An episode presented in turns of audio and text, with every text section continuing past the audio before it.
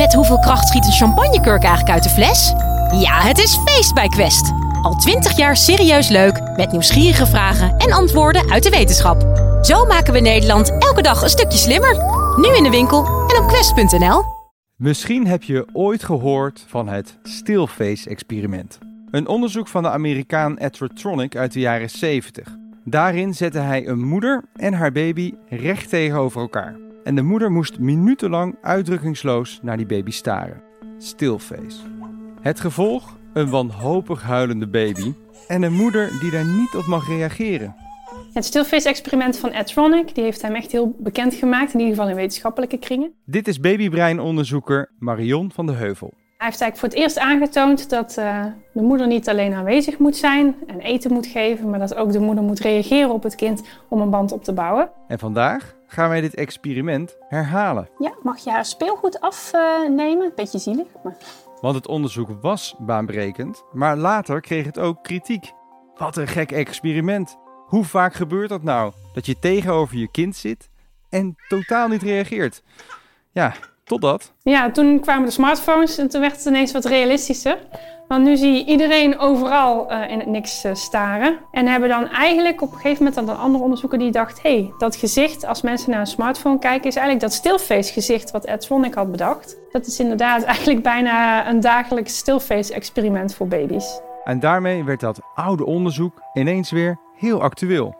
Niet alleen op de eerste, in het eerste levensjaar, maar eigenlijk in de hele opvoeding. Hoe lang mag mijn kind kijken? Wat moeten we doen met de telefoon? Hoe moet dat? Dus als ik vragen krijg over uh, kinderontwikkeling, gaat het heel vaak over telefoon en daarna over slaap. Maar dat komt heel veel terug. Dus de vraag die we voor eens en voor altijd gaan beantwoorden: verpest de smartphone de band met je kind? Dit is de Universiteit van Nederland en vandaag zijn we op bezoek bij Marion van de Heuvel van Tilburg University. Ze is baby-expert, zowel op haar werk als thuis. Waar ze moeder is van de zes maanden oude Flynn. Geïnspireerd op het Stillface-experiment van bijna een halve eeuw geleden, bestudeerde zij zo'n 50 moeders met hun baby's. En smartphone. Moeders, net als jij Marion, maar even voor de duidelijkheid. Waar zijn de vaders in dit onderzoek? Ja, vaders. Alles wat ik doe geldt ook voor vaders. Maar uh, ja, vaders die melden zich heel veel minder aan voor ons onderzoek. We doen onze marketing gewoon zeg maar, over ouders. Maar toch uh, komen er dan vooral moeders. De beelden van het originele Stillface-onderzoek zijn ongemakkelijk om naar te kijken. Een moeder die niet reageert, terwijl haar baby wanhopig op allerlei manieren probeert haar aandacht te trekken. Maar Marion, die ziet dat anders. Als je tijdens de stilfeest dus ziet dat de baby heel erg gaat huilen, uh, overstuur raakt, dat is eigenlijk een goed teken. In ieder geval in deze vreemde situatie dat je helemaal niet zou reageren. Dat betekent namelijk dat het kindje niet gewend is dat dat gebeurt. Um, dus dat normaal gesproken als het kindje gaat huilen, dat de ouder dan reageert.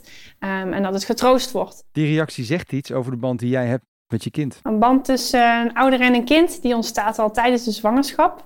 Uh, dan ben je al met je kindje aan het praten. De moeder voelt natuurlijk het kindje al in de buik. En al dat voelen, knuffelen, ruiken, zingen, spelen samen, dat zorgt allemaal dat je uh, aan je kindje gehecht raakt en dat je kindje aan jou gerecht raakt.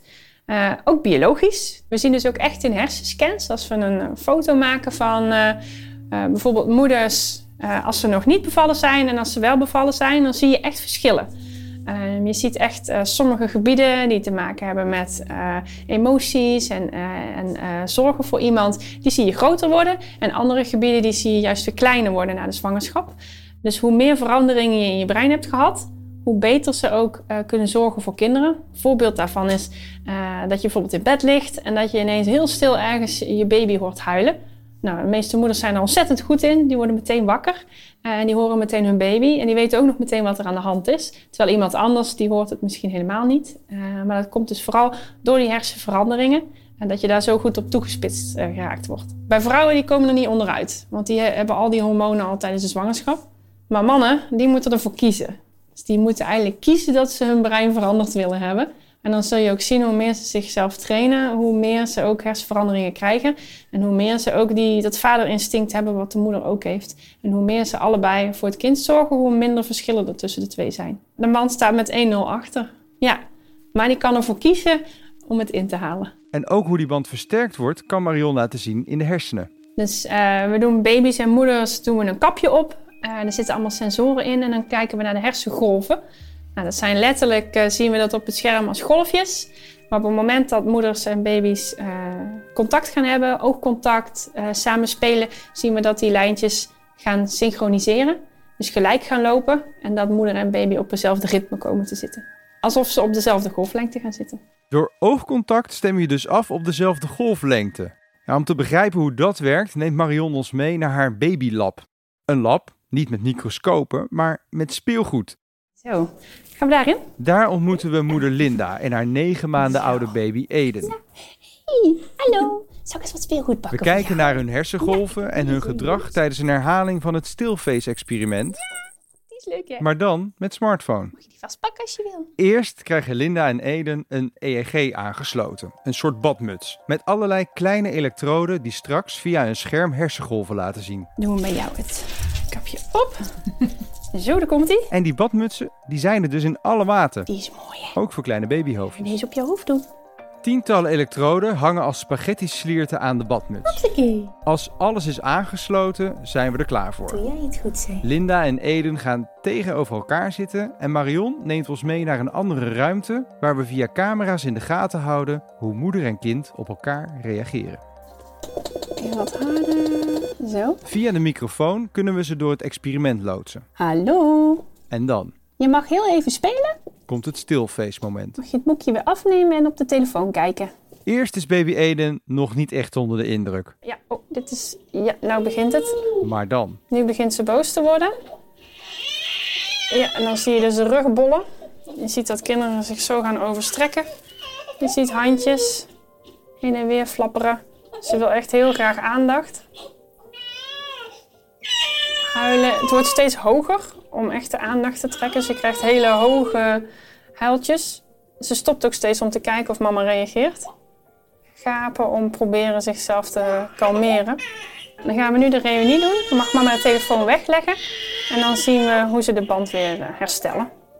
Zo, mama, je mag de telefoon weer wegdoen. Nou, dit is eigenlijk perfect. Dus je ziet meteen, eigenlijk is het meteen weer eh, opgelost. Dus dit was heel mooi om te zien. Het is nog een beetje na, wat na dingetjes van mama, dat was echt niet leuk wat je net deed. Maar je ziet eigenlijk heel snel, ze hebben een hele mooie band. We zien ook wel eens dat er kindjes zijn die bij de reunie helemaal niet ontspannen zijn. Nog steeds heel erg overstuur, eh, huilen, soms zelfs krijsen, echt boos zijn. Ehm, ja, en dan, eh, ja, dat vind ik altijd wel moeilijk om te zien. Het kan ook betekenen dat ze niet zo'n fijne, hechte, warme band hebben. En dat daardoor het kind, als die dus even alleen gelaten wordt, er niet zeker van is dat het nu weer goed is. Eh, en dat zie je dan terug. Voor Eden zit het erop vandaag. Zij mag lekker naar huis. Zo, is allemaal weer klaar? Maar wij blijven achter met de vraag: hoe erg is die telefoon eigenlijk? Is dit het zoveelste wat ouders kunnen verpesten in de opvoeding? Nadat ik heel dit onderzoek heb gedaan en alles wat ik nu heb gezien, zou ik zeggen dat de telefoon eigenlijk geen plek heeft in een gezin. Eh, in ieder geval niet in het eerste jaar. Eh, dan heeft het kind echt vooral contact nodig, aanraking, spelletjes, zingen, eh, knuffelen. En een telefoon hoort er eigenlijk niet bij. Ja, er zijn natuurlijk ook andere activiteiten waar je mee bezig kunt zijn, zoals koken. En dan ben je ook eventjes met iets heel anders bezig. Maar wat er zo uh, bijzonder is aan die telefoons en zo vervelend eigenlijk, is dat je er echt helemaal ingezogen wordt. Nou is het natuurlijk niet zo dat als je af en toe op je telefoon kijkt, dat je kind dan hersenschade oploopt. Het is alleen een probleem als dat dus heel vaak voorkomt en als de baby uiteindelijk heeft geleerd, mijn moeder is er niet voor me. En dat zal echt meegenomen worden naar de rest van het leven. Dan krijg je problemen met uh, romantische relaties aangaan. Dan krijg je problemen met vrienden op het werk. Uh, omdat continu die boodschap dan is: uh, ik ben eigenlijk niet zo belangrijk.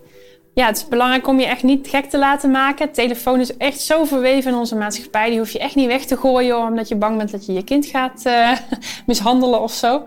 En mocht het echt een keer gebeuren, wat we ook vandaag hebben gezien in het uh, experiment. Kindje raakt een beetje overstuur, maar als je vervolgens weer troost, dan is dat, uh, komt het ook weer helemaal goed. En die band is echt niet zomaar kapot te maken. Misschien wordt het eens tijd dat we het gaan hebben over de schermtijd van ouders in plaats van die van kinderen. Vond je dit nou een leuke podcast om te luisteren of een leuke video om te kijken? Vergeet dan niet te abonneren. Daar worden wij bij de Universiteit van Nederland heel erg blij van. Tot de volgende!